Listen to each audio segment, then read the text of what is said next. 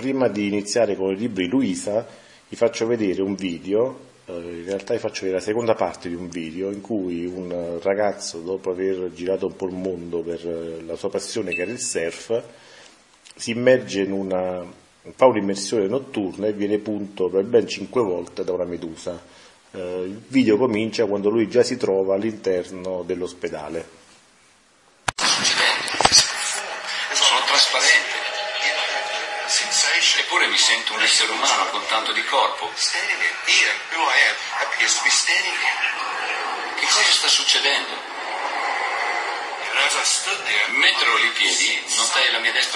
Qualcosa che sembrava guardarmi. Erano come degli occhi visibili. Qualcuno o qualcosa mi stava controllando. Nelle tenebre c'era una presenza fredda e malvagia che si muoveva nell'atmosfera.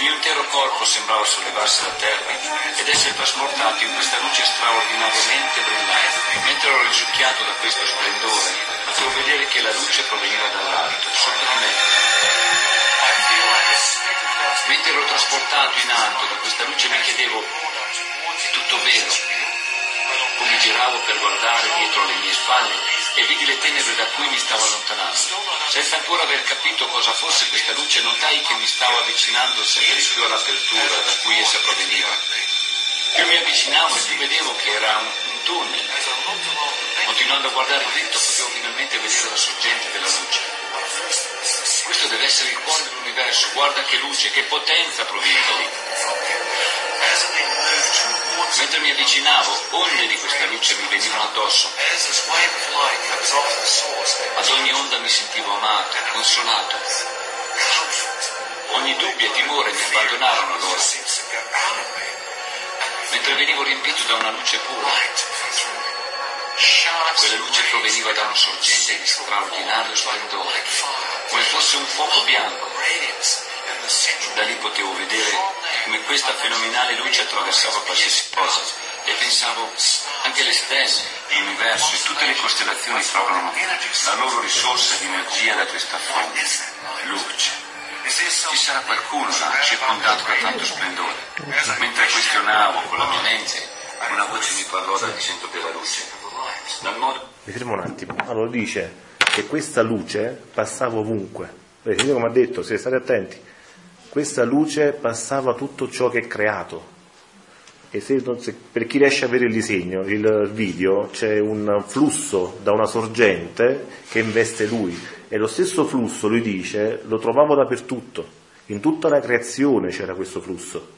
Quindi voi- noi conosciamo la Divina Volontà, lui magari non la conosce, quindi cerchiamo di fare il paragone con quello che noi conosciamo, no? Passaporto della luce della In cui mi parlava, ho riconosciuto che questa era la stessa voce che mi aveva parlato nell'ambulanza, suggerendomi il Padre Nostro, e che mi aveva chiesto se riuscivo a perdonare. E, mi disse, Ian, vuoi tornare? Se così devi vedere la vita sotto un'altra luce. Altre parole continuavano ad apparire di fronte ai miei occhi. Io e luce. Ed in lui non c'è tenebra alcuna.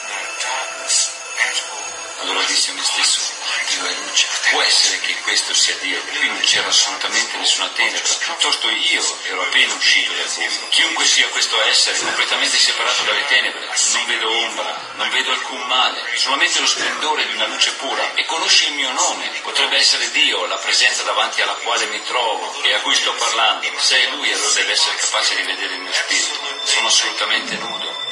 Lui può vedere tutto. Allora iniziai a indietreggiare verso la fine del tunnel e vedevo che onde di luce continuavano a venire verso di me. Non solo mi hanno toccato, ma mi hanno letteralmente catapultato all'indietro.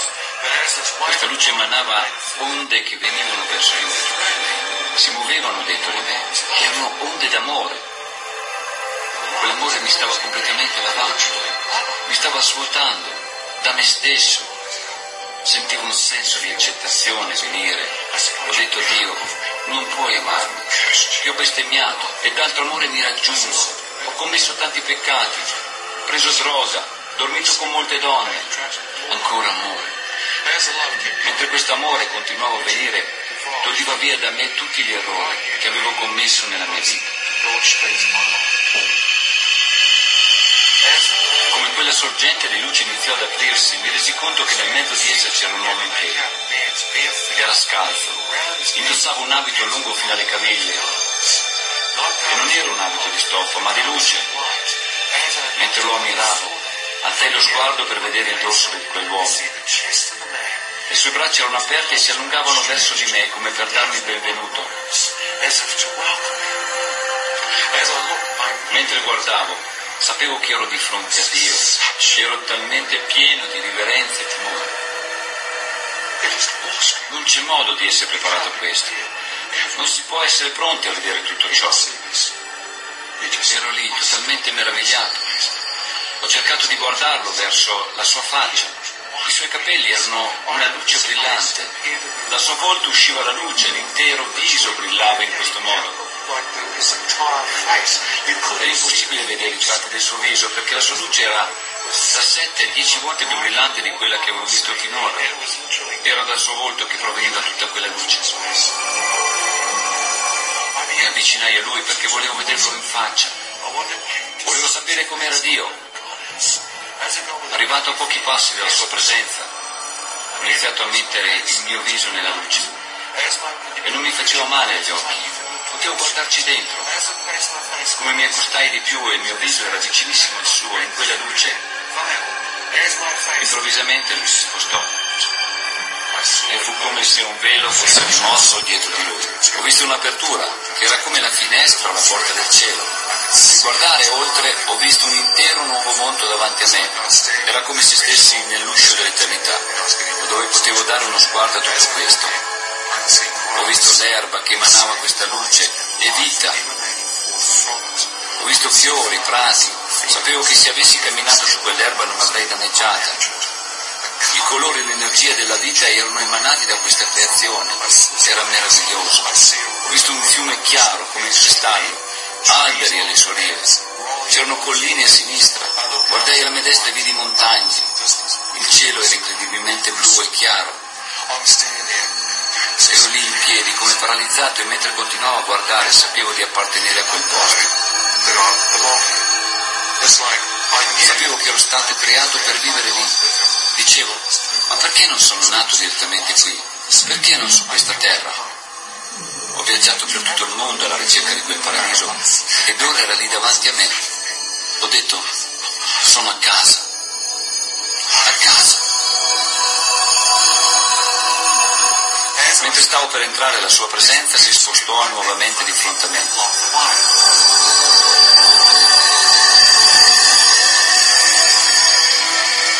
Scoprendo la visuale mi fece questa domanda.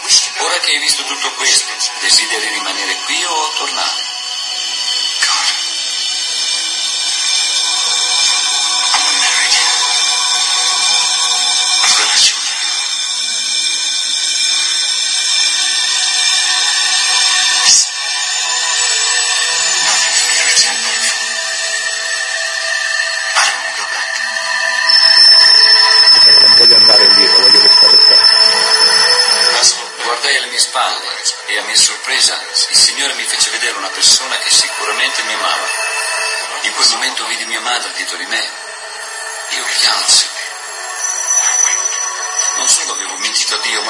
Qualcuno che mi amava davvero. Allora pensai, se sono morto e certamente è successo perché sono davvero entrato attraverso la porta del paradiso nella presenza di Dio, come saprà la mia cara mamma che in fin di vita suo figlio ha pregato nell'ambulanza pentendosi dei suoi peccati, che ha dato la sua vita a Dio, che il Signore ha ascoltato questo giovane l'ha portato in paradiso? Ho pensato, mia madre penserà che sono andato all'inferno, riceverà la mia salma e le mie ceneri. Succede sarà devastato. Lei ha sofferto molto, ha perso la sua famiglia. Non so quanto sia giusto che io rimanga qui, lasciando lei nel cordoglio, nella sofferenza di pensare che suo figlio è all'inferno.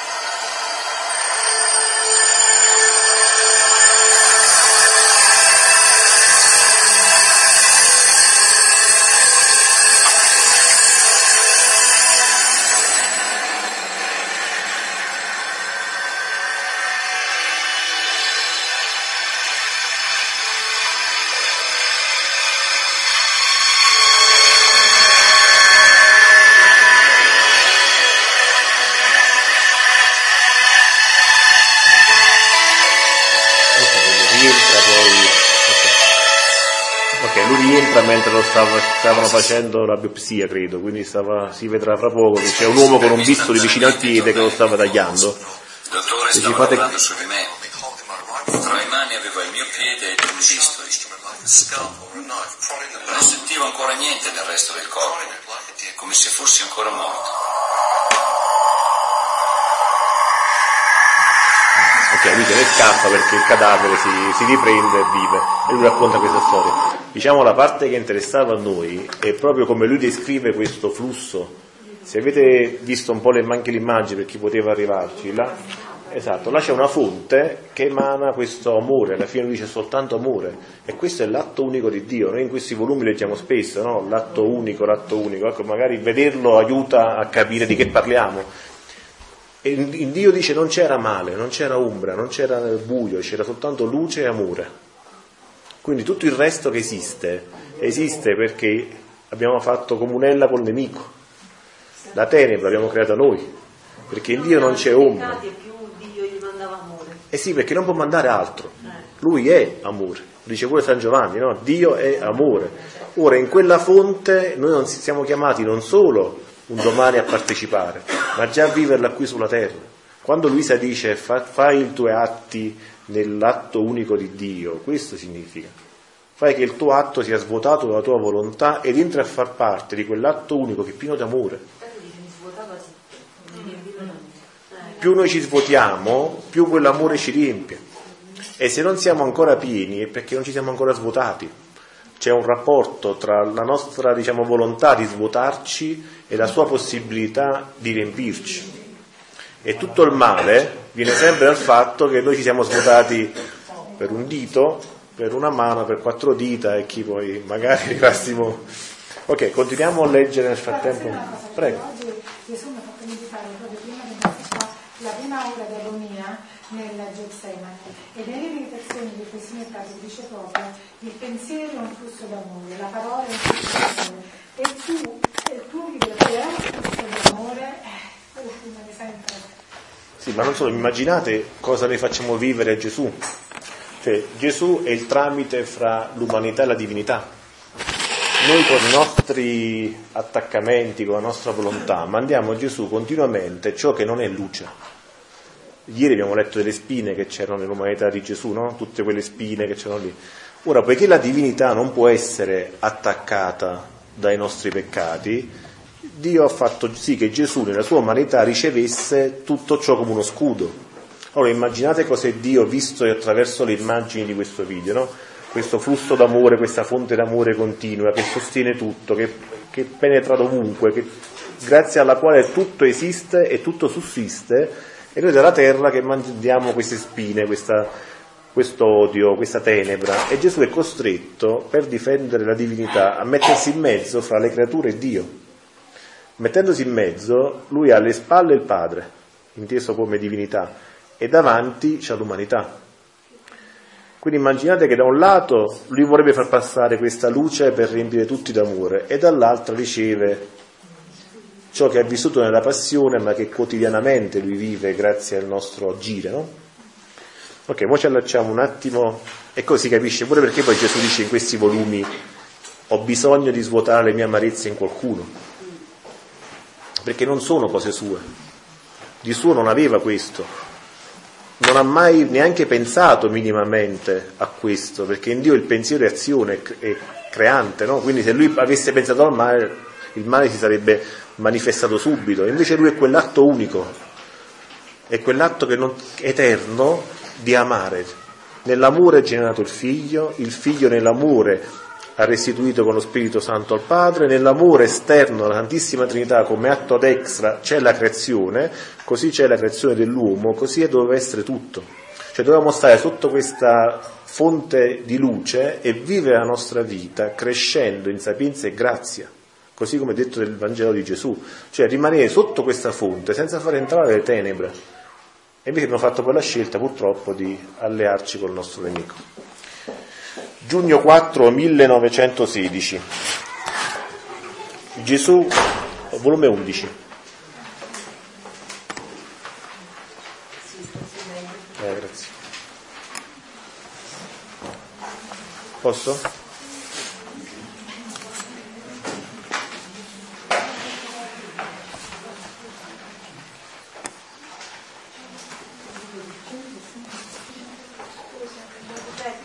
Sì, è giugno 4 1916 del volume 11. 163? Sì. No, siamo Ok. stessi volumi uguali, non so se... No, no, lei sì. Ok. Gesù versa le sue amarezze su Luisa, ma non potendo ella contenerle tutti, Gesù le versa sopra i popoli. Prego. 163. 4 giugno 1916. Questa mattina il mio sempre amabile Gesù pare che è venuto, io me l'ho stretto al cuore e Gesù mi ha dato un bacio, ma mentre mi baciava mi sono sentita scorrere sue- dalla sua bocca nella mia un liquido amarissimo. Io sono rimasta meravigliata nel vedere che senza pregarlo il dolce Gesù versava le sue amarezze in me, mentre altre volte lo aveva tanto pregato che non me lo aveva concesso. Onde, quando mi sono riempita di quel liquido amarissimo, Gesù continuava a versare e scorreva da fuori, andava per terra e versava ancora, in modo da farsi intorno a me e al benedetto Gesù un lago di quel liquido amarissimo. Voi sapete cos'è questo liquido amarissimo, no? Penso che ormai avete intuito tutto quello che facciamo noi. Gesù scudo che deve riempire tutto e prendersi tutto per non offendere la divinità. Onde, come, come se si fosse un po' sollevato, mi ha detto, Figlia, hai visto quante amarezze mi danno le creature? Tanto che non potendole più contenere, ho voluto versarle in te, ma neppure tu hai potuto contenerle, e quindi sono andate per terra e si riverseranno sopra dei popoli. E mentre ciò diceva, segnava i vari punti e paesi che dovevano essere colpiti dalle invasioni di gente straniera, e quindi chi fuggiva, chi restava nudo e digiuno, chi sbandito, chi ucciso, dovunque orrore e spavento. Quindi che c'entriamo noi con tutte queste cose? Che nel momento in cui offendiamo lui, lui sì, fa appunto da scudo, ma a un certo punto ci restituisce ciò che noi gli abbiamo dato. Quindi se la situazione è quella che è- ci riversa le stesse Quindi se la situazione è quella che è, noi cosa possiamo fare? Di guerre e di tutto quello che... Cioè, quindi siamo noi protagonisti di questa vita, eh? Cioè, c'è una mancanza da parte nostra. Perché se noi avessimo dato a Gesù tutte queste amarezze non sarebbero neanche discese dal cielo sulla terra e quindi il nemico non avrebbe trovato gioco facile, terreno fertile. terreno fertile, al contrario, in questo è un terreno di morte fertile. Quindi non è giusto dire che Dio che manda le punizioni, ma siamo noi In un passo dice Gesù, se voi seminate la mela, seme- uscirà la mela. Se voi seminate la pera, uscirà la pera. Ma se voi seminate zizzania, odio e morte, sorgeranno zizzania, odio e morte. Quindi c'è responsabilità di tutti. Cioè il fatto di rimanere davanti anche per chi ancora guarda la tv, no? per rimanere davanti a quella, quelle immagini dicendo, eh beh ma io che ci posso fare? No, no, no, no, io ci posso fare. Ci posso fare tutto nella versione, diciamo, eh, passiva, nel senso di cercare di avere una vita più cristiana, ma poi nella divina volontà, ancora di più, io posso essere attivo nella divina volontà, quindi posso fare quello che gli altri non fanno. Oggi a tavola, per esempio, mio figlio è rimasto, Giovanni l'ultimo a tavola è rimasto, e ho detto Giovanni, tu hai mangiato, i tuoi fratelli hanno mangiato, tutti avete mangiato, ma l'avete fatto come qualcosa che vi era dovuto. Nessuno ha detto papà e mamma grazie che anche oggi abbiamo mangiato. Ho detto mio figlio, fai così. Gli altri si erano già usciti, tutti e tre. Lui rimane qui e dice papà io ti voglio ringraziare perché tu e mamma ci avete fatto mangiare oggi, ma non ti ringrazio solo per me, ti ringrazio anche per gli altri tre che si sono scappati via. Allora dicendo questa cosa, io come pare mi sento onorato da quel figlio che ha fatto ciò che gli altri non hanno fatto. E se devo scendere dal camper e dire ma voi tre che siete andati qui, che siete bestie, siete animali? Dove stanno gli altri tre che hanno mangiato e nessuno ha ringraziato? Invece facendolo lui ha supplito, ha fatto quello che i fratelli non hanno fatto, ma a me è bastato, perché uno si è fatto scudo per tutti. Ed è questa la vita della divina volontà alla fine. Questo è quello che dobbiamo fare noi. Pure quando Frappio, anche di, anche di fare gli atti per gli altri, fare tutto. Frappio stamattina ha parlato di equilibrio, Purtroppo. giustizia e misericordia, no? Noi possiamo andare a riequilibrare la giustizia con la misericordia con i nostri atti ed evitare che si sgravi su tutti i nostri fratelli. Ma come possiamo fare questi atti per riequilibrare questa misericordia e la giustizia? Cioè se noi offriamo le- solo le nostre azioni, Ah, cioè, prima comunque devi conoscere gli scritti per fare gli atti e i giri, no? Poi, non so, se Ciamba li può... Li vuoi- Allora, questa vita è molto pratica. Sì, ok, eh, sì, ok. Vabbè, approfittiamo per fare un po' di ripasso per tutti che non fa male.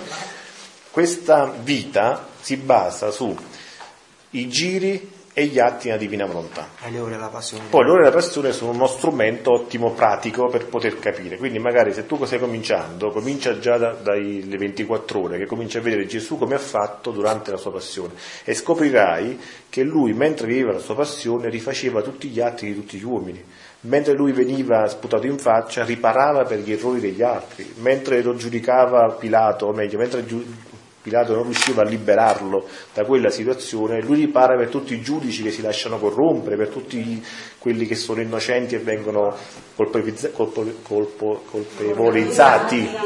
Esatto, quindi questo modo di fare che si impara dal maestro, perché il maestro di questa vita è proprio Gesù, serve a fare che cosa? Serve a rifare quegli atti che sono stati fatti o malamente, nel senso che sono stati peccato, oppure quegli atti anche fatti buoni, ma nell'ambito umano. Perché anche lì il bene che porta un atto fatto nell'umana volontà è sempre limitato al tempo e allo spazio quando non è corrotto dall'io che lo fa. Perché se io parlo per far vedere che sono bravo a parlare, quest'atto non serve. Perché ho avuto già la paga per ciò che desideravo. E invece l'atto della divina volontà che toglie, diceva il padre stamattina, il possesso a colui che l'ha fatto, lasciandogli i meriti divini, fa sì che nessuno possa dire l'atto è mio. E quell'atto dà massima gloria a Dio. Parte dal, da- diciamo, dicevamo ieri, parte dal- dagli angeli, dal paradiso, il purgatorio e poi scende sulla terra, a vantaggio di tutti, perché un atto divino non è limitato nello spazio e nel tempo. Quindi raggiunge tutto e tutti in qualunque epoca. Ed è un bene che non finirà mai, perché è un bene eterno. Come eterno Dio, così è eterno il suo atto. Perciò quella fonte che vedevate è una fonte eterna dalla quale zampilla sempre amore. Non c'è stato un momento in cui ha cominciato a buttare fuori amore, non ci sarà un momento in cui finirà di buttare fuori amore. Perché la prima figlia, dice Gesù in questi volumi della Divina Volontà, è l'amore. Cioè Dio vuole amare. Questo è l'atto di Dio. E se noi vogliamo par- far- partecipare, diciamo, far parte di questo atto, dobbiamo ricongiungerci a questo amore. Ma amare non alla maniera umana, perché io amo finché tu mi ricambi. Ma poi, diciamo, si parlava a mezzogiorno anche degli sposi di oggi, no? Io sto con te finché va bene, poi non va bene, non mi ricambi, troviamo da mezzo in matrimonio andiamo a mangiarci una pizza. Questo è un amore umano che non serve a niente. Dio ama sempre e comunque. E l'esempio sono sempre le 24 ore. Dio ama mentre lo stanno facendo di tutto. E non è che ama gli altri, ama coloro che ha di fronte per primi, per allargarsi a tutti. Quando sulla croce finisce, dice tutto è compiuto, non solo perdona, Padre perdona loro, ma li giustifica, perché non sanno quello che fanno. E non c'è amore più grande di questo, no? che mentre stai dando la vita per gli altri che li stanno ammazzando, tu non solo li perdoni ma li giustifichi. E questa è la vita divina che poi scoprirai leggendo, leggendo i volumi. Figlia mia, visto quante amarezze mi hanno, questo già l'ho letto forse, tanto che non potendole più contenere ho voluto versare in te, ma neppure tu hai potuto contenerle e quindi sono andate per terra e si riverseranno sopra dei popoli. E mentre ciò diceva, segnava i punti ai paesi che dovevano essere colpiti dalle invasioni di gente straniera e quindi chi fuggiva, chi restava nudo e digiuno, chi sbandito, chi ucciso, dovunque orrore e spavento. Gesù stesso voleva ritirare lo sguardo da tanta tragedia. Vedi, Gesù voleva ritirare lo sguardo cioè non riesce a guardare neanche lui quello che abbiamo combinato su questa terra. Quando si, si chiama Dio e si dice ma Dio dov'è? Dio non può guardare quello che siamo stati capaci di fare. Dio è così da girare lo sguardo perché se avesse pensato questo magari non avrebbe proprio creato l'umanità. Non era nei suoi programmi, non era nella sua idea. Io spaventata e terrorizzata volevo impedire Gesù che ciò facesse, ma pareva irremovibile e mi ha detto, figlia mia, sono le stesse loro amarezze che la divina volontà sono le, sono le stesse loro amarezze che la divina volontà versa sui popoli. La divina giustizia. Ah, beh, sì, sì. Ah, certo. Ho voluto versare, no, il comodo tuo, sono le stesse loro amarezze che la divina giustizia versa sui popoli. Ho voluto versarle prima in te, tu sai che i tuoi libri sono perfetti. Ho voluto versarle prima in te per risparmiare qualche punto, per contentarti, e il sopravanzo ho versato su di loro. La mia giustizia ne vuole la soddisfazione. Magari se c'erano cento Luisa a prendere un po' di amarezze, magari quello che si versava era ancora di meno, no? E, e qui siamo noi adesso interessati al discorso. Ed io, amor mio e vita mia, io non me ne intendo di giustizia. Se ti prego è di avere misericordia, Faccio appello al tuo amore, alle tue piaghe, al tuo sangue, e poi sono sempre i figli tuoi, le tue care immagini. Poveri miei fratelli, come faranno? In quali strettezze saranno? In quali strettezze saranno messi? Per contentarmi mi dici che hai versato in me, ma sono troppo pochi i punti che risparmi. E lui, anzi è troppo, è perché ti amo, altrimenti non avrei risparmiato nulla. E poi non hai visto tu stessa che non potevi contenerlo di più? Ed io sono scoppiata in pianto e ho soggiunto. Eppure mi dici che mi ami. E dov'è questo bene che mi vuoi? Vedete anche il modo in cui Luisa si rapporta con Gesù, no? Ma la, la familiarità che, Gesù, che Luisa ha con Gesù. Magari noi vediamo Dio lontano e è un po' duro, no? Perché magari siamo duri noi e proiettiamo la nostra immagine Esatto, giustiziere. Invece lei parla tu per tu. E questa è la vita che Gesù vuole, vuole darci. Gesù non vuole che ci sia un tramite fra noi. L'anima confidente, bravo. Non vuole che ci sia un tramite fra noi e Lui, nel senso che noi andiamo, ci raccomandiamo. ci raccomandiamo a qualcuno. Lui vuole un rapporto personale con l'anima. Cuore a cuore. al cuore di Maria perché è lei che poi porta a lui cioè, e quando leggerai vedrai che il cuore di Maria è il cuore di Gesù. Non c'è differenza. Dice... quando qualcuno ci chiede preghi, prega per me, non che tu la bocca Però Ernesto, mai mancare di carità. Mai mancare di carità però. Quando gli apostoli domandano ma chi è che ti sta tradendo? Lui non dice Giuda, per non mancare alla carità. La carità deve essere sempre il nostro primo obiettivo. Eh? Domanda un'altra per te, troverai lui. Siamo tirati nella Gesù, siamo Sì, ma non di quello che avevi Il vero amore sa contentare in tutto la persona amata. E poi perché non mi allarghi di più per poter contenere più amarezze e risparmiare i miei fratelli? Vede, anche lui c'era il padre, forse la seconda elementare, ma aveva intelligenza, era una persona molto intelligente, e subito si è ingegnata, no? Come si dice a Napoli, si è ingegnata per poter fare qualcosa in più. Dice, perché tu non mi allarghi? Tu mi puoi allargare, allargami tu, così io sono capace di sopportare di più, di bere di più. Gesù ha pianto insieme ed è scomparso. Giugno 15 1916. Riversati del mio volere per farmi riparazioni complete. amore per tutti. Ecco, mo ci dà la soluzione. eh. Quindi mo sono, questo è lo stato di cose che abbiamo visto. Così è il mondo, ma non nel 1916, così è il mondo anche nel 2016, esattamente cent'anni dopo. Forse siamo peggio, eh, forse siamo peggio di cent'anni fa, non lo so, questo lasciamolo agli altri. Eh. Le preghiere più potenti sul cuore di Gesù è vestirsi di tutto ciò che operò e patì lui stesso. Cingi la tua testa delle spine di Gesù, imperla i tuoi occhi delle sue lacrime, impregna la tua lingua della sua amarezza, vesti la tua anima del suo sangue, adornati delle sue piaghe, trafiggi le tue mani e piedi coi suoi chiodi, e come un altro Cristo presentati innanzi alla sua maestà.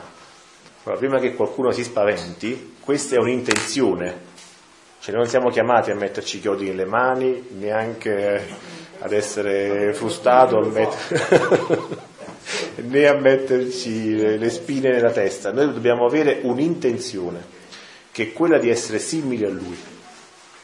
Ok? Quindi magari chi si spaventi, non si spaventi, perché non è un fatto fisico. Nella divina volontà, se Dio vuole, Dio crea, abbiamo detto prima, no?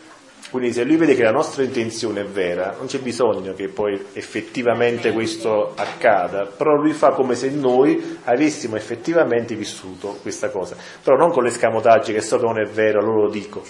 Cioè, Gesù non è che si faccia ingannare facilmente, eh, perché alla fine lui è Dio e noi siamo creatura, quindi se sa se veramente la nostra intenzione è vera, eh, la nostra intenzione è vera, oppure se lo diciamo sapendo già come va a finire la storia, alla fine le spine, ad esempio, le spine nella bocca di Gesù, no? quando parla della incoronazione di spine, possono essere pur non rispondere al marito che si sta provocando. più che non possono, sono, più che non sono, sono. Non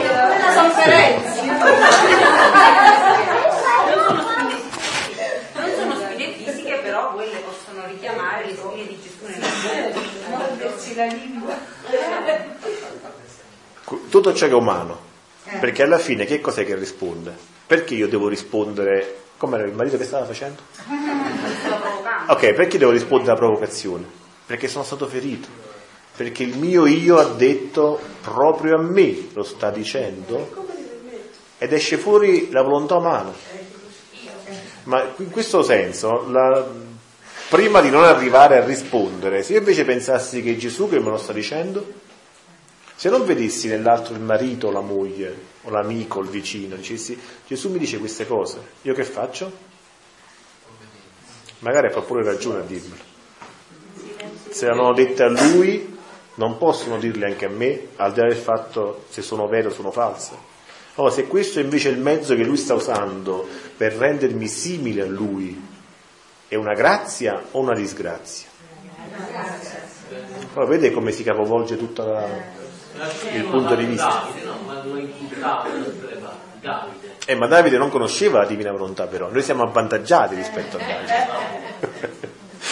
Continuando il mio solito stato, il mio sempre amabile Gesù è venuto, mi ha trasformata tutto in lui e poi ha detto, figlia riversati del mio volere. Ecco, ci spiega come fare, no? Riversati fonditi, eh? Sì, qua questa parola è sinonimo di fondersi, quindi fonditi nel mio volere, entra nel mio volere, altre volte dirà allargati nel mio volere, quindi entra in me.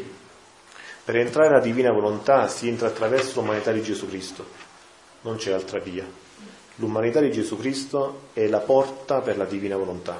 Lui essendo uomo e Dio per natura, possedeva la divina volontà ed è lui la porta attraverso la quale anche noi Ecco, sì, infatti avete visto che là c'è una trasfigurazione, là si vede come sul Tabor, no? La- perché la divinità esce dall'umanità di Gesù. E addirittura in alcuni brani lui spiega che mentre l'umanità è finita, perché è creata, la divinità è infinita, per cui quando parla con Luisa, spesso parlando della divina volontà, dice Luisa, io non ti vedo più, ti vedo avvolto nella luce, come diceva nel brano, eclissato nella luce, perché la luce è infinita, l'umanità non lo è, è finita. Per cui è Gesù stesso che si fa da riflettente di questa divinità. E noi se vogliamo entrare nella divina volontà dobbiamo farlo attraverso l'umanità di Gesù Cristo, dove c'è già il nostro posto. Lui ha già preparato una stanzetta per ciascuno.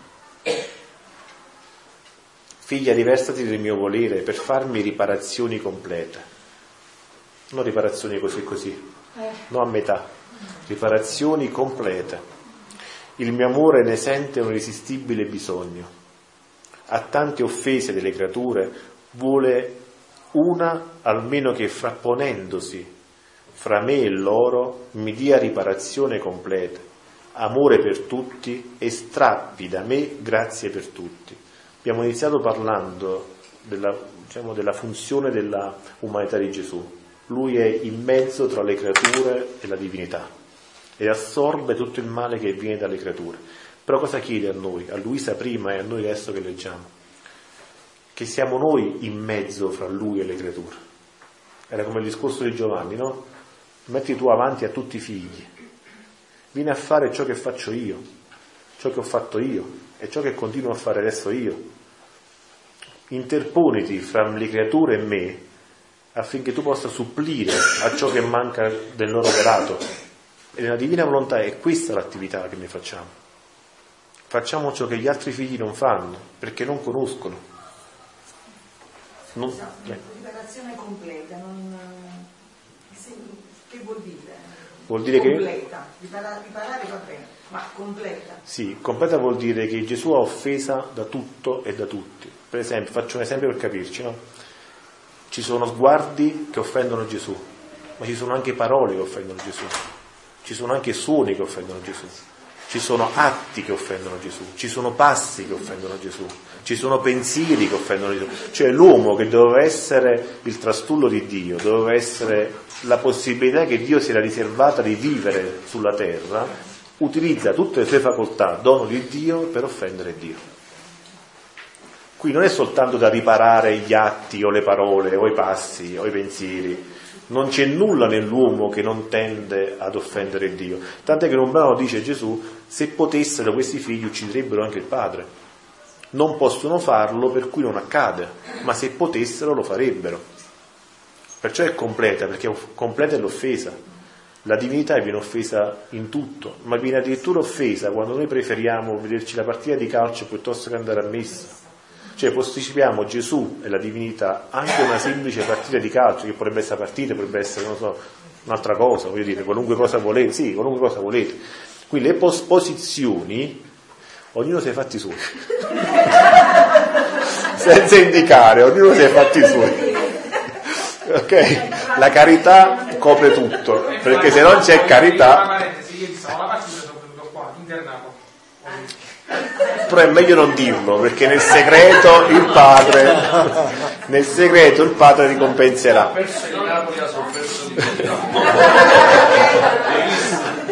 Andiamo, rientriamo. Ok, mi dia riparazioni complete, amore per tutti e strappi da me, grazie per tutti. Anche questo fatto, no? Perché può strappare grazie per tutti, perché fa riparazioni per tutti. Vai. Apriamo un attimo la parentesi. Come si fanno queste anche la signora Come si fa a riparare? Vabbè, dicelo, vuoi dire, di, facci sentire, bene, arricchiscici. No, perché la scuola è il valore della passione. Quando noi commettiamo un peccato o Gesù ci fa vedere, ci fa, ci fa assistere ad una mancanza di gratitudine, ad un attaccamento, qualche cosa, Gesù ci dice ripara.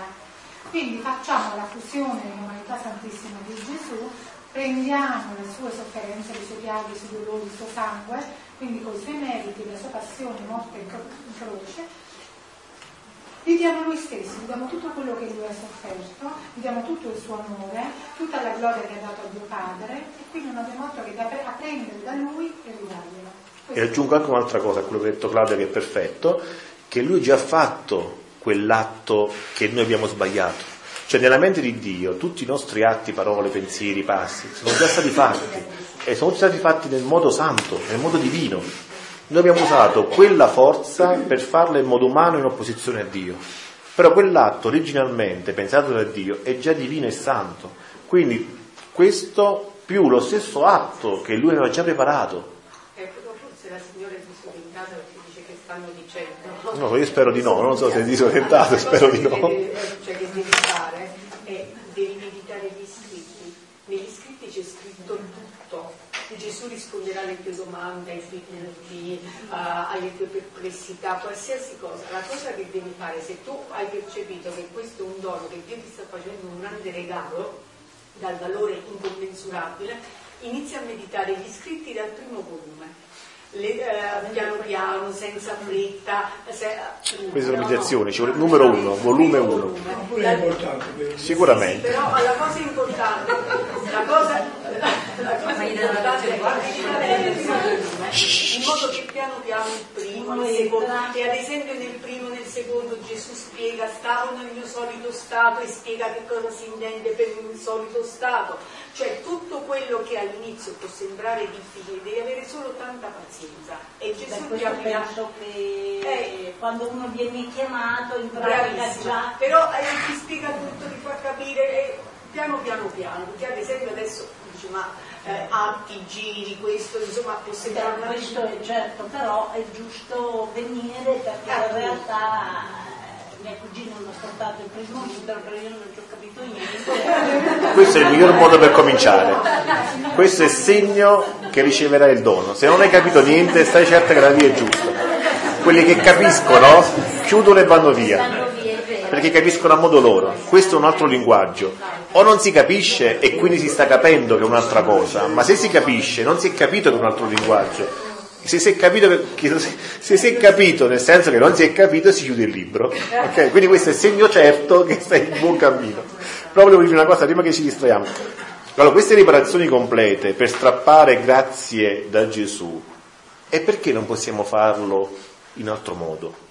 Perché non bastava ciò che il cristianesimo ha insegnato per duemila anni? No, non bastava. E lo dice Gesù. E questo lo puoi fare solo nel mio volere. Non puoi pregarmi alla maniera vecchia, tra virgolette, diremmo noi. Questo puoi farlo solo nel mio volere. E devi conoscere cosa è il mio volere per poterlo fare nel mio volere. Perché se non conosci non puoi neanche fare. Perché lo puoi fare nel mio volere? Perché lì troverai me e tutte le creature. In un altro passo Gesù dice, se vuoi andare da ciascuna creatura, non puoi prenderla direttamente, perché lei ha il suo libero arbitrio e ti sfuggirebbe dalle mani. Solo in me troverai tutte le creature, perché io tutto ho fatto per tutti. E questo solo Dio può farlo. Perciò non bastava un uomo per redimerci, perché un uomo per quanto santo, un'umanità per quanto santa, aveva bisogno della divinità che conteneva il tutto. Avrebbe fatto bene a qualcuno in un certo tempo, ma non a tutti. E qua si capisce pure perché Gesù Cristo è morto per me, perché lo facciamo, lo facciamo dire a lui che è più bravo. Perché spesso si dice sì, ma Gesù è morto duemila anni fa, no? I cristiani che cominciano a avvicinarsi a Gesù, ma che c'entro io con i peccati che Gesù ha, ha dovuto scontare sulla croce? Io non ero neanche nato duemila anni fa. Sì, questo nell'ambiente umano è impossibile, ma non nell'ambiente divino. Nella divinità tutto è presente, tutto è quella fonte eterna nella quale ci siamo tutti noi, con già le nostre vite fatte. Perciò lui ha potuto prendere tutto e riparare per tutti. In un brano dice la redenzione per essere perfetta e completa l'ho fatto nell'ambito dell'eternità quindi in questa eternità dove sono tutte le creature di tutti i tempi tutta la lunghezza dei secoli e la larghezza della, delle generazioni e questo qua glielo poteva portare soltanto la luce della divina volontà Approfitto un attimo per spiegare anche una cosa con un esempio un po' plastico per capire, no? Perché spesso c'è confusione fra tempo e eternità. L'eternità non è un concetto che ci appartiene, soprattutto perché noi lo pensiamo sotto forma di tempo, un tempo infinito. Non è un tempo. L'eternità è uno spazio dove non c'è tempo. Per farvi capire, tutti conoscete il computer, no? Il desktop del computer è immobile finché io non tocco, non clicco su qualcosa. Quando clicco una finestra, la finestra si apre, ma non c'è stato un tempo fra prima che si aprisse e quando si è aperta. L'evento, l'atto ha creato la differenza, ma il computer è immobile finché qualcuno non agisce, perché non possiede il tempo. Non so se riesco con queste immagini a spiegare. E così è l'eternità. L'eternità non è un tempo che trascorre e non finisce mai, ma è uno spazio, uno spazio in cui, senza andare nella fisica, ma è uno spazio in cui con una velocità infinita non esiste più il tempo. Perché il tempo cos'è? Io sto qui, mi alzo, cammino e arrivo lì. Ci ho impiegato due secondi, tre secondi, quindi c'è stato un tempo perché io mi sono mosso in questo spazio. Ma se la mia velocità è infinita, io sono qui e sono lì, contemporaneamente. Non ci metto un tempo per arrivare lì. Per cui è uno spazio nel quale non scorre il tempo. È un concetto un po' astratto, però spero che, che si riesca a capire qualcosa. E questo lo puoi fare solo nel mio volere, dove troverai me e tutte le creature. O con quali ansie sospettando che entri nel mio volere. E non ce l'ha con Luisa soltanto, eh? Con quali ansie sospettando che entri nel mio volere. Per poter trovare in te i compiacimenti e le riparazioni di tutti. E solo nel mio volere troverai tutte le cose in atto, perché io sono motore, attore e spettatore di tutto Riuscite a cogliere la profondità di questa frase? Io sono motore, cioè nulla si muove se non è, dice in un altro passo, se non è collegato alla grande ruota della divinità. Gran, la grande divinità comincia a muoversi e tutte le rotelline più piccole si muovono. Cioè la Terra si muove nello spazio intorno al Sole perché Dio è motore, è l'energia che muove l'universo un po' come diceva anche lui no? nel video di prima, questo amore che permane tutte le, le, cose create, che attraversa tutte le cose create, non solo le attraversa, ma le sostiene e le tiene in vita e le muove, perché Dio è moto, senza moto non c'è vita, eh? quindi è un moto perenne. Quindi motore, attore, vuol dire che la divina volontà agisce intorno a noi, tutta la creazione è la divina volontà è attore Dov'è che non è attore? Nella nostra volontà. In noi non è attore. Ed è questo il campo di conquista che Gesù vuole ottenere. Vuole ottenere di essere attore anche nelle nostre vite. Perché noi utilizziamo la divina volontà, ma a quale fine, a quale scopo? Al nostro. Tutti in questo momento ci sta battendo il cuore, stiamo respirando, stiamo guardando, sentendo, muovendoci. Ma chi è che ci dà questa forza? Qual è l'energia che ci tiene in vita e ci permette la nostra vita? Quell'energia, quella divinità che vuole essere attore anche in noi, perché nella natura lo è. Non è che l'albero dice quest'anno non voglio fare i frutti, mi scoccio e le mele non escono. O la pecora dice se di nuovo, mo non mi accoppio, no? mi faccio uscita con la pecora come me. O pensando a cose più tristi, no? dice no, questo figlio non lo voglio, prima che esce lo prendo a cornate lo, lo elimino. Quindi tutta la creazione vive e permette di vivere la divina volontà in essa come attore e spettatore. Spettatore noi lo è, perché noi utilizziamo la divina volontà per i nostri comodi e lui rimane a guardare. Cioè io posso costringere la divinità a fare ciò che lei non vuole, non solo, posso utilizzare la mia forza, la mia vita per andare contro Dio. Mm? E questa è proprio la cosa. la divina volontà perché la costringe, la volontà umana. La volontà umana costringe la divina che è presente a fare ciò che lei non vuole fare e anche contro se stessa. Perché se io utilizzo la forza di Dio per ammazzare mio fratello, sto ammazzando anche la divina volontà del fratello. E perciò Gesù dice se potessero ucciderebbero anche il padre. Cioè colui che gli dà la forza per poter agire è oggetto di persecuzione. Perciò la passione di Gesù non è stata subita da Gesù, ma è stata voluta da Gesù. Quando Gesù sta nell'orto, no, prima si parlava dell'orto stamattina, nelle 24 ore, e lui chiedono, ma chi è, dov'è Gesù? E lui risponde, io sono, loro cadono per terra, perché la, divina, la divinità in quel momento ha sottratto a loro la forza per stare in piedi. Però cosa fa l'uomo? Invece di dire, oh guarda questo, questo mi ha fatto cadere dicendo io sono, allora questo forse è Dio veramente, mi metto in ginocchio e l'adoro. No, si rialzano e gli mettono catene su catene. E questo facciamo tutti quanti noi, non pensate che i cattivi sono loro e noi siamo quelli buoni, lo facciamo noi continuamente. Quante grazie nella nostra vita abbiamo dimenticato? Quante volte Dio ci ha detto, vedi che se vedi qua la strada incontrerai me e noi abbiamo preferito quell'altra via. Ci sono qua 10 orologi da 24, sono 240 persone che sicuramente sono passate per, queste, per questi incontri, no? Ma detto, quanti... Pure proprio ieri nel caso dell'Apocalisse, quando un terzo della popolazione verrà tolto dalla terra e gli altri continuavano ad, a formicare, a fare Sì, a tutte peccare. cose, a peccare, tutte cose che andavano contro di Dio. Cioè, qui sono passate 240 persone sicuro perché sono quelle dei riti, degli, degli orologi, no? Quanti hanno capito veramente che cos'è questo dono? Eppure Dio cosa poteva chiamarci di più? Qual è la grazia più grande che ci poteva fare?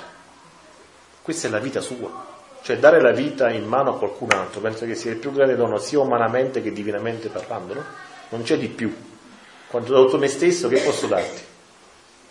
Ora, mentre ciò diceva, mi sono riversata nel suo volere, ma chi può dire ciò che vedevo? Mi trovo a contatto d'ogni pensiero di creatura, la cui vita veniva da Dio, di ciascun pensiero, ed io nel suo volere mi moltiplicavo in ciascun pensiero, e con la santità del suo volere riparavo tutto, avevo un grazie per tutti, un amore per tutti, e così mi moltiplicavo negli sguardi, nelle parole e tutto il resto. Ma chi può dire come ciò succedeva? Mi mancano i vocaboli e forse le stesse lingue angeliche sarebbero balbuzienti, perciò faccio punto. Avete notato questa frase che dice qui? Mi trovavo a contatto di ogni pensiero di creatura, la cui vita veniva da Dio. La vita di ciascun pensiero viene da Dio. I nostri pensieri non sono nostri. I nostri pensieri vengono da Dio. Brava, ok. Il pensiero non è mai buono o cattivo. È il nostro modo di attuare il pensiero, di giudicare il pensiero che lo rende buono o cattivo. Ti faccio un esempio per capire meglio. Un uomo nudo. Un uomo nudo. Questo è il pensiero che mi viene in mente. Io penso un uomo nudo. È un pensiero buono o un pensiero cattivo? Io posso pensare a Gesù sulla croce e penso un uomo nudo che è in croce. È un pensiero buono, che magari quel pensiero mi apre alla riparazione, mi apre alla riconoscenza, mi apre grazie al mio, al mio Dio che si è fatto uccidere per me. Oppure posso pensare a un uomo nudo in un altro modo, che mi porta a peccare. Quindi il pensiero di per sé è neutro. E il nostro... Prego. Il quando praticamente ha mangiato il frutto perché in effetti poi era, quello era, era sempre nudo. Poi ha detto però sì, dove sei no, se io sono nudo. Sì. Perché si vedeva nudo? Certo. Dicevo, Sì, diciamo che Gesù dice anche altro qua, dice che come avete visto quel- in quel video, Gesù era rivestito di luce, dice è un abito di luce, così era anche per Adamo ed Eva, la divinità che usciva fuori come sul tabor, no? che Gesù era rivestito di luce, le sue vesti diventano candide come la neve, dice l'Evangelista, diciamo che la divinità rivestiva anche quella nudità, che poi viene a galla e si vede. Però questo per dire che non esiste un pensiero cattivo. Il pensiero cattivo diventa cattivo nel nostro libero arbitrio. Siamo noi che diamo il giudizio su quel pensiero, lo attuiamo secondo la nostra natura. Ma Dio tutti i nostri pensieri li ha già pensati. L'umana, l'umana volontà può essere la fonte o del bene o del male, dipende con chi la andiamo a connettere. E così è delle parole. Dio ha pensato tutte le nostre parole, la nostra libertà non sta nel dire parole diverse da quelle che Dio ha detto, ma sta nell'attuarle a pro di bene o per usarle a pro di male. Là è la libera scelta, cioè non siamo liberi di volare, non siamo stati creati con le ali. Noi possiamo dire sì a Dio o no a Dio, in questo dalle piccole cose alle grandi, ma se ci fate caso è sempre la lotta fra queste due scelte. Perché dietro qualunque risposta c'è sempre un sì a Dio o un no a Dio, anche se viene camuffato dalla faccia del fratello, dal fatto, dalla macchina, dall'aereo, da quello che volete. Ma alla fine diciamo sempre sì o no a Dio. Perché se io accolgo qualunque cosa, perché Dio me l'ha data, ringrazierò sempre, perché riconoscerò in quella cosa, qualunque essa sia, la volontà di Dio. E se la volontà di Dio coincide con la mia, non c'è più neanche la croce. Perché se io ho ciò che voglio, la mia croce è passata, è finita. Ma se io voglio altro, è la vita, tra virgolette, quindi se Dio mi mette innanzi invece cose diverse da quelle che io voglio, là nasce lo scontro. Cioè lo scontro nasce quando le due volontà si guardano in cagnesco, dice Gesù nei volumi, e non sono fuse l'una nell'altra. Perché se io voglio proprio ciò che ho, io sono la persona più felice del mondo. Ma se io voglio tutto ciò che non ho, sono il più infelice del mondo. Scusa, ma tu dici che è tutto buono, ma se, se una dice no, dice io voglio, eh, dice, dico a tutti di sì e poi faccio quello che voglio io. ma Gesù non si inganna, neanche ci inganna. Gesù legge il cuore. Ma io infatti a questa persona glielo detto, a non ce lo puoi dire, ma a Gesù no. Vedi, perciò il giudizio è sempre di Dio. Qui, in que- anche in quel video, no? dice cosa penserà mia madre? Io sono stato un giovane un po' così, no? Un po' al contrario di quello che mia mamma preferiva. Penserà che sto all'inferno. Però mamma, mamma sbagliava a pensare che stavo all'inferno, perché la misericordia di Dio è più grande anche del pensiero della madre. Perciò il giudizio aspetta a Dio. A noi aspetta la scelta su di noi. Da che parte vogliamo stare? Ecco, ma chi dice così, quindi il pensiero non è buono, perché lei dice sono io. Ecco il Dio che viene chiaramente fuori, dice no, io faccio quello che dico io. E questo è il contrario di vivere la divina volontà. La volontà. è il contrario della è divina. appunto, no, mi dice tutti i pensieri sono, sono buoni. No, Ha detto che sono neutri. No, il pensiero non è buono o cattivo, ho detto, ho detto che siamo noi che diamo, sì, esatto, è l'intenzione che trasforma il pensiero in qualcosa di buono o cattivo. Claudio, di qualcosa? Eh, sì, perché tu hai detto una cosa, eh, secondo me velocemente, e forse è il caso di sottolineare che tutto viene mandato da Dio. Cioè questo è, è il motore di tutto, tutto, niente è neutro, tutto quello che ci accade anche inter- internamente, ma attraverso i fratelli è mandato da Dio. Tutto è mandato da Dio. Poi dipende, se noi vogliamo coglierlo e quindi viverlo e benedire e ringraziare, allora dire va bene anche quando non capiamo, oppure umanamente viverlo e quindi poi dopo diventa la croce così. Ed io nel suo volere mi moltiplicavo in ciascun pensiero e con la santità del suo volere riparavo tutto. Quindi lei non prende da sé, vedete cosa? La riparazione non viene da sé, non ti do qualcosa di mio per riparare, ma prendo da te, cioè do Dio a Dio. C'è un esempio che Diana portava delle, delle fontane, c'è un brano che in parla di questo re che ha tutte fontane, ciascuna fontana ha un suo profumo, però le fontane rimangono, l'acqua rimane ferma, perché l'acqua è ferma, nessuna fontana riesce a dare il proprio profumo. Allora dice, vieni tu, entra tu nel mio regno, nella mia villa, in questo mio palazzo, e vai e smuovi le acque. Smuovendo le acque, perché si muove appunto, inizia questo moto delle acque, le acque cominciano a profumare. E il re, che già possedeva quelle fontane, si ringrazia la creatura perché gode del profumo che emanano le sue stesse fontane. Quindi non è qualcosa che dobbiamo dare noi a Dio, dobbiamo semplicemente usare ciò che Dio ha per dare Dio a Dio e dare così Dio a tutti, perché là è il segreto. Perdonami? Effetti? Perché la creatura di solo non ha niente, dice Gesù. Sì, io lo so che ho creato la creatura senza nulla, l'ho fatta lui, sa cosa abbiamo noi, noi il nostro cosa abbiamo in realtà?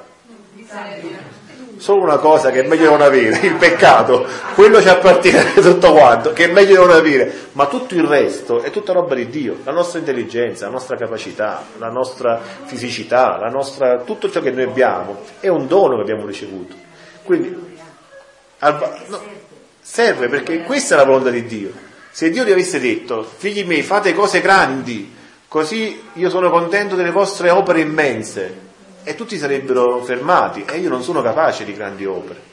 Io non sono capace di fare dar da mangiare a tutta l'Africa o di creare un ospedale, non è per me questa vita. E invece è per me, perché cosa vuoi da me?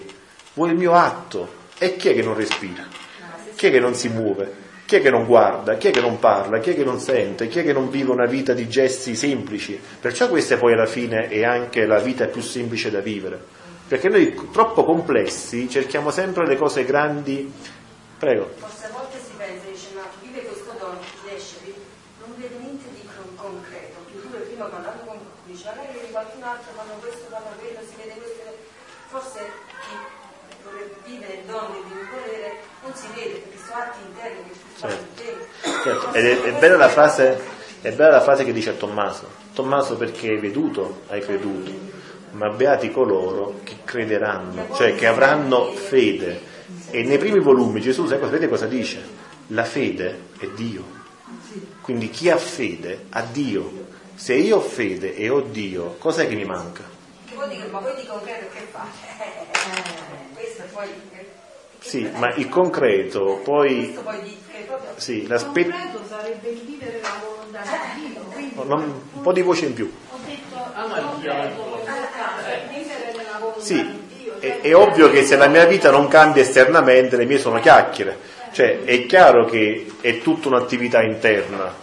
però quell'attività interna diventa fonte, come diceva, no? Eh, non si mette la luce sotto il mobile, no? La luce si mette al centro perché faccio luce agli altri. Quindi se la mia vita non è cambiata, le mie sono rimaste chiacchiere. Infatti, cioè, solitamente succede questo, che se una persona vive di Dio, la luce si spara. Esatto. E non è roba tua, non è roba tua. Quando dicevo che i santi, cioè, traspariva questa luce, mica era roba, perché quei santi sono Certo. stati peccatori. Però voglio dire, traspariva questa luce perché hanno compreso questa cosa, che forse non conoscevano che erano però che comunque era... Facevano era riflesso Dio, di certo, Dio certo, certo, loro. così. Quindi alla fine si vedrà anche esternamente, però diciamo che quello è solo lo sbocco di ciò che è interno. A noi adesso interessa prima essere, perché stiamo conoscendo affinché siamo, e poi dopo l'essere seguirà l'azione, ma l'azione sarà solo lo sbocco di ciò che avremo nell'interno. Nella misura in cui saremo, allora agiremo anche di conseguenza. Avevo un grazie per tutti, un amore per tutti, e così mi moltiplicavo negli sguardi, nelle parole e tutto il resto. Ma chi può dire, ah questo l'ho già letto, sì, oh, perciò faccio punto. Onde me la sono passata tutta la notte con Gesù nel suo volere. Dopo mi sono sentita la regina mamma vicino e mi ha detto, figlia mia prega.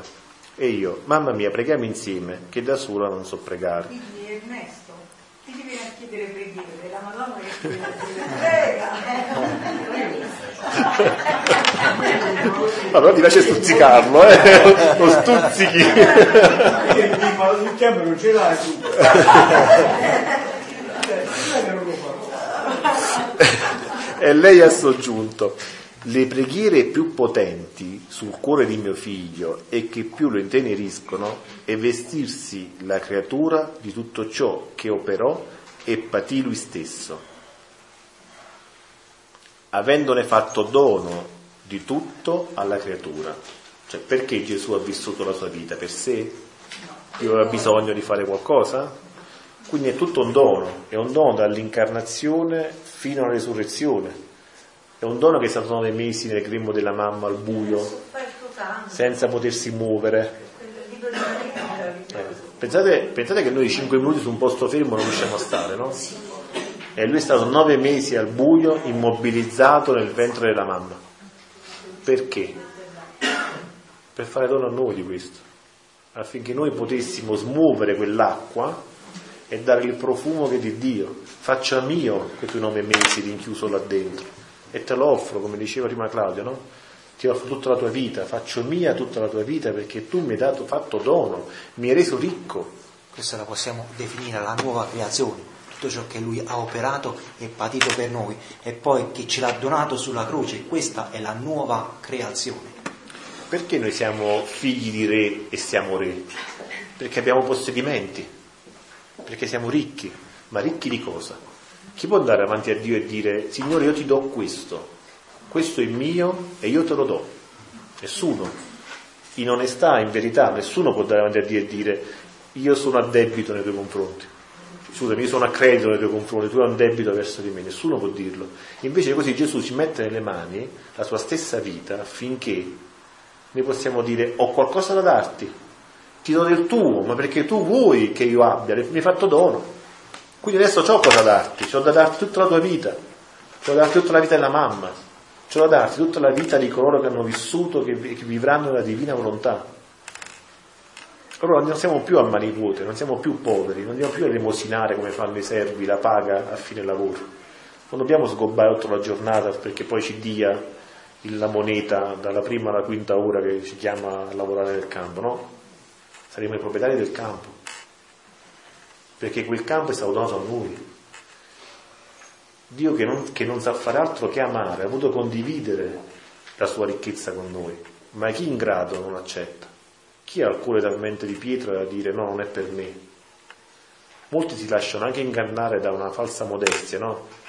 Per cui, vabbè, ma tu che stai dicendo? E ma no, io niente, lo dice Gesù. Uno ci crede o non ci crede. Non si tratta di essere arroganti, non si tratta di essere presuntuosi, si tratta che Gesù così vuole. Anzi, l'arroganza e la presunzione sta al contrario, nel non accettare il dono di colui che te lo fa. Chi sei tu per non accettare il mio dono?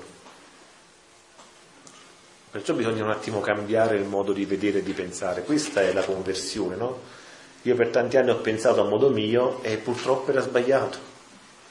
Magari è, difficile dirlo perché poi l'orgoglio viene ferito, come io sono così bravo, ho fatto tanti studi, ho fatto tante cose. Vedevo la sua faccia stamattina che era bellissima, no? quando il padre diceva chi ha letto questo, chi ha letto quell'altro, lui faceva non ho letto niente, non ho letto E questo è perfetto, perché tu sei oltre nuovo per vito nuovo, sei pronto per essere riempito, perché di tu non c'è niente. E questo, guarda, è più difficile parlare a coloro che conoscono, perché quelli non sono disposti ad accettare, a svuotarsi per accettare, ma noi che siamo vuoti, Gesù è stato, ha avuto un, un lavoro più facile con noi, perché non avendo niente ci siamo lasciati riempire. E questo oggi è una grazia, perché possiamo accettare, come fanno i bambini, se tu prendi un donato, lo metti al seno della mamma, il donato succhia. Non è che si preoccupa, ma non lo so, ma questa è mia mamma, non è mia mamma, ma io ho fame, non ho fame, si attacca. E così di tutto, se tu lo prendi in braccio, oggi giochi, mica dice, mo non tengo voglia di stare in braccio a te. E questa è proprio la, la figura di ciò che noi dobbiamo essere. Perché noi facciamo la corsa a diventare adulti, no?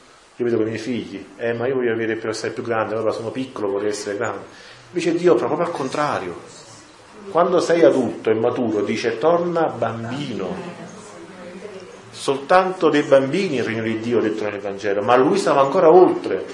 Tu sei la neonata, non sei neanche bambino, perché il bambino già c'è una volontà ma sei neonata nella mia di volontà, cioè non hai neanche una volontà che si oppone in qualunque cosa, perché sei neonato, dipendi dalla mamma in tutto e per tutto.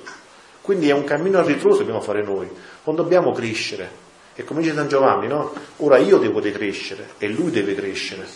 Quindi adesso tocca che, che noi ci facciamo più piccoli. Più piccoli significa io penso, no, io non penso. Io so, no, io non so. Io capisco, no, io non capisco. Cioè, è proprio l'inverso del processo fatto nei nostri 30, 40, 50 anni, no? per cui siamo cresciuti, dovevamo sapere, dovevamo conoscere, dovevamo capire, dovevamo far vedere agli altri che eravamo bravi in quello che facevamo, ma qui è il contrario.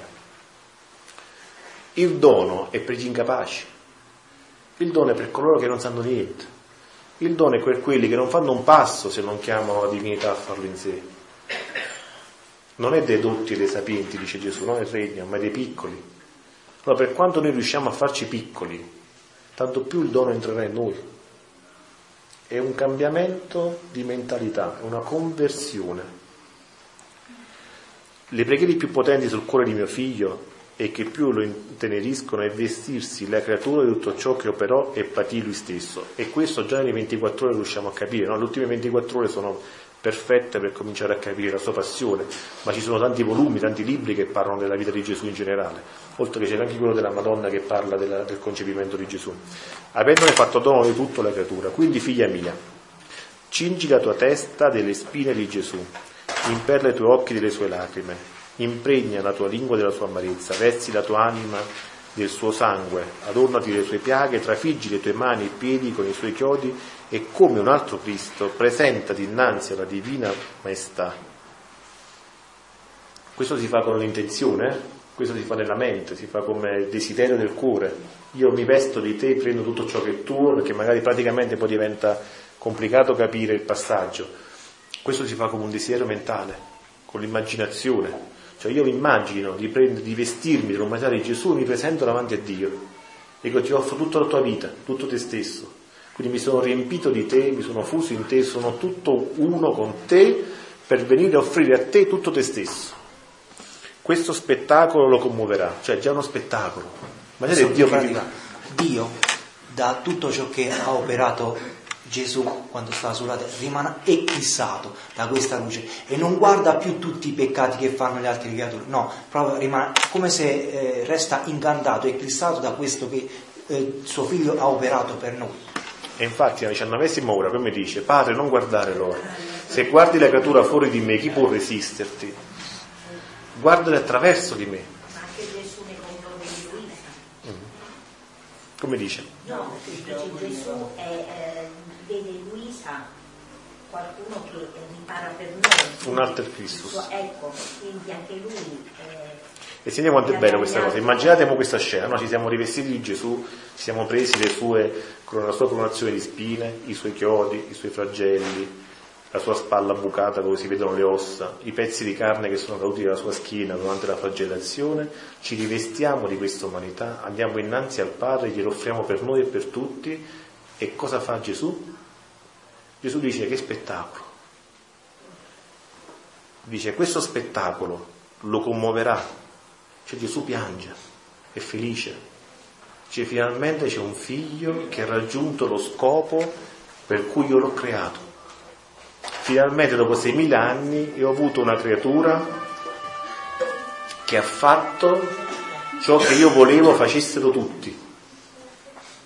Immaginate un Dio che non si fa vincere in amore, no? l'immagine quella fonte che dice il ragazzo mi immergiva, veniva su di me, quella fonte che ti guarda, si commuove e dice che spettacolo che sei figlio mio. Ho aspettato 6.000 anni che tu venissi a fare questo innanzi a me. 6.000 anni di lacrime, 6.000 anni di attesa, 6.000 anni che sto aspettando i figli miei. E ora ti presenti tu, rivestito di me, e dai compimento alla mia creazione. Questo è lo scopo della creazione. Per questo Dio ci ha creati. Mm? Quale altro atto possiamo fare avanti a Dio per commuoverlo? Il più nobile è rivestirsi di sé e presentarsi con tutto ciò che ci ha donato e dire papà questo che mi hai dato io lo do a te, io ti ricambio in tutto, non solo per me ma per tutti. Questo spettacolo lo commuoverà in modo che non saprà rifiutare nulla all'anima vestita sue ste- dalle sue stesse divise. E noi che chiediamo? Lui non ci rifiuta nulla, noi che chiediamo? Cosa possiamo chiedere a questo Padre per noi e per tutti? Il massimo bene per noi e per i fratelli. Mo quanto le creature sanno poco servirsi dei doni che mio figlio ha dato loro. Queste erano le mie preghiere sulla terra e queste sono nel cielo. Onde insieme ci siamo vestiti delle divise di Gesù e insieme ci siamo presentati al tra- innanzi al trono divino, cosa che commuoveva tutti. Immaginate la scena, presentiamoci anche noi. Tutti ci stanno guardando, tutti si stanno commuovendo. Gli angeli ci facevano largo. Passa, figlio mio, passa. Fate passare i figli di Dio. È giunto il momento che i figli si vestino del Padre, che siano uguali al Padre, in tutto e per tutto. Gli angeli ci facevano largo e restavano come sorpresi. Io ho ringraziato la mamma e mi sono trovata in me stessa. Questa è la vita della divina volontà. E poi scusami, l'Apocalisse, l'Apocalisse quindi, perché quando dice che non so adesso precisamente il numero di quanti sono i vestiti di bianco, eh, vicino al trono dell'agnello, e questa è la scena. Vi immaginate a leggere questi libri così? Mm?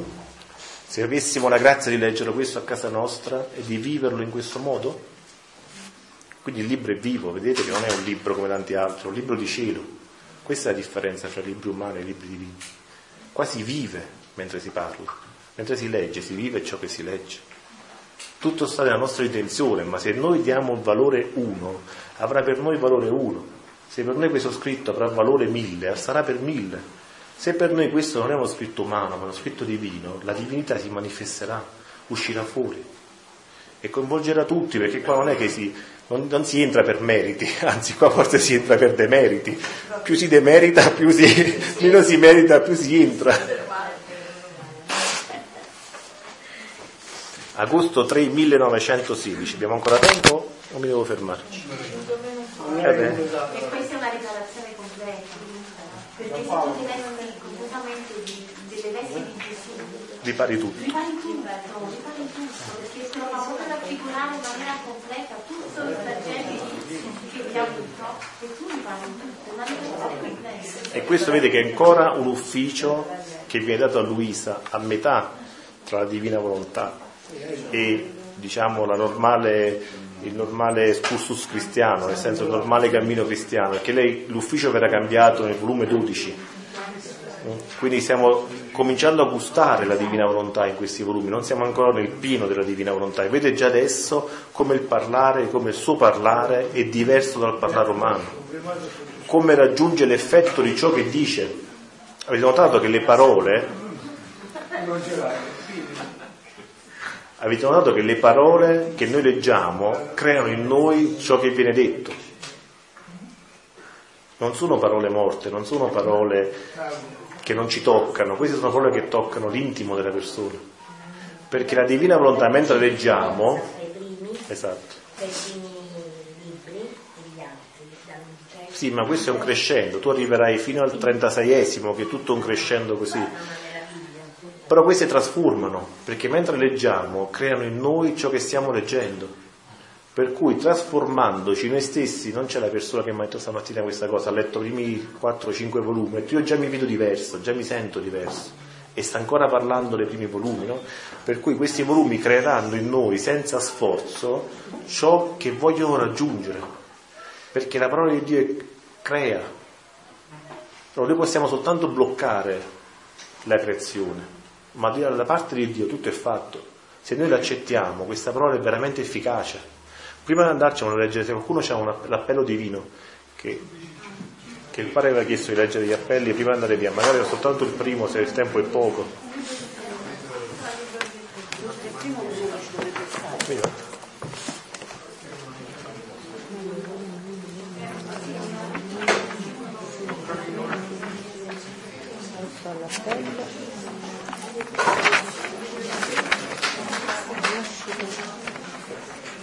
Qualcuno prima di me?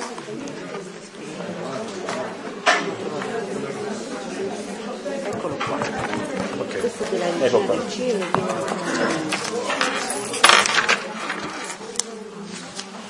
ok vi lascio con questo appello del regno del regno della sua volontà.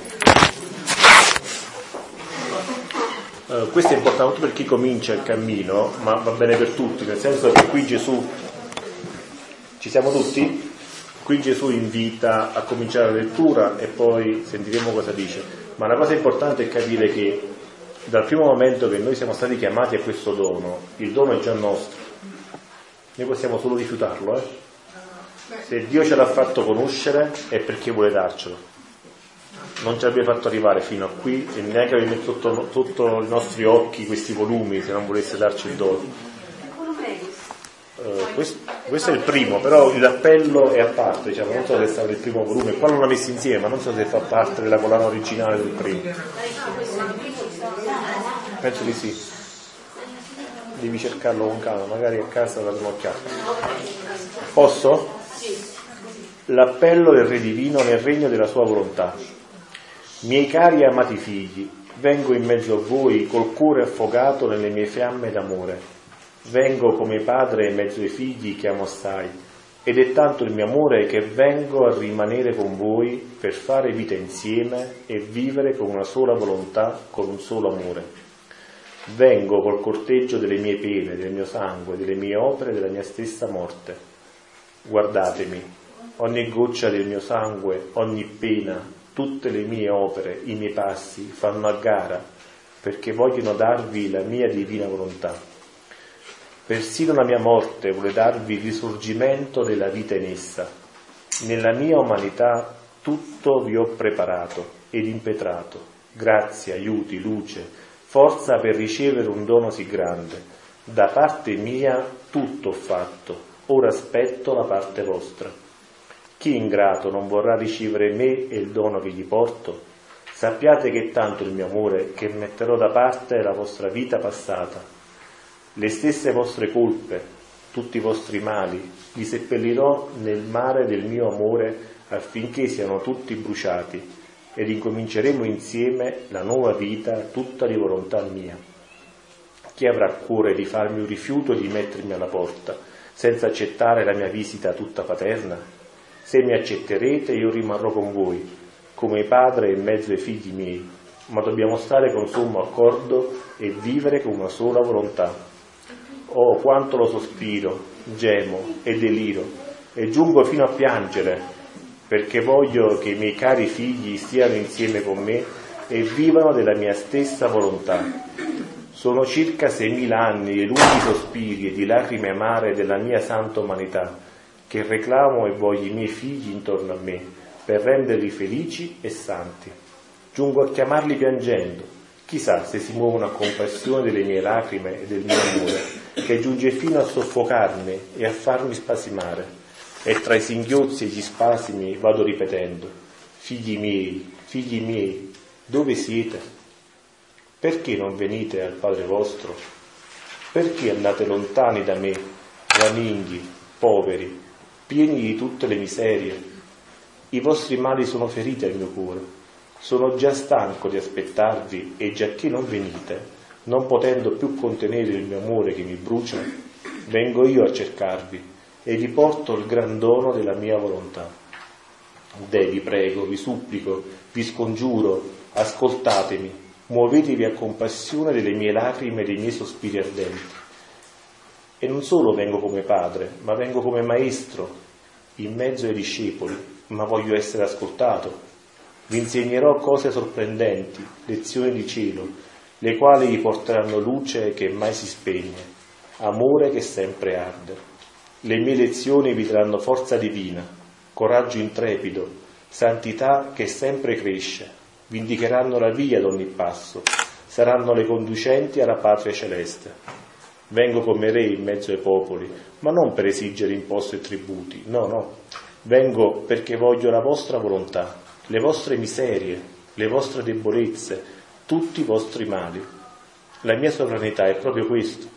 Voglio tutto ciò che vi rende infelici, inquieti, tormentati, per nasconderlo e bruciare tutto col mio amore, e da re benefico, pacifico, magnanimo col sono, ricambiarvi con la mia volontà, col mio amore più tenero, con le mie ricchezze e felicità, con la pace e la gioia più pura. Se mi darete la vostra volontà, tutto è fatto. Mi renderete felici e sarete felici. Non altro sospiro se non che la mia regni in mezzo a voi. Il cielo e la terra vi sorrideranno la mia mamma celeste gli farà da madre e da regina. Già essa, conoscendo il gran bene che gli porterà il regno del mio volere, per appagare i miei desideri ardenti e farmi cessare di piangere, e amandovi da veri suoi figli, va girando in mezzo ai popoli, alle nazioni, per disporli e prepararli a ricevere il dominio del regno della mia volontà. Fu lei che mi preparò i popoli per farmi scendere dal cielo in terra e a lei affido, al suo amore materno, che mi disponga le anime, i popoli, per ricevere un dono sì grande. Perciò ascoltatemi. Vi prego, figli miei, di leggere con attenzione queste pagine che vi metto sott'occhio e sentirete il bisogno di vivere della mia volontà. Io vi metterò vicino quando leggerete, vi toccherò la mente, il cuore, affinché comprendiate e risolviate di volere il dono del mio fiat divino. Amen. Chiudiamo? Un attimo solo. Al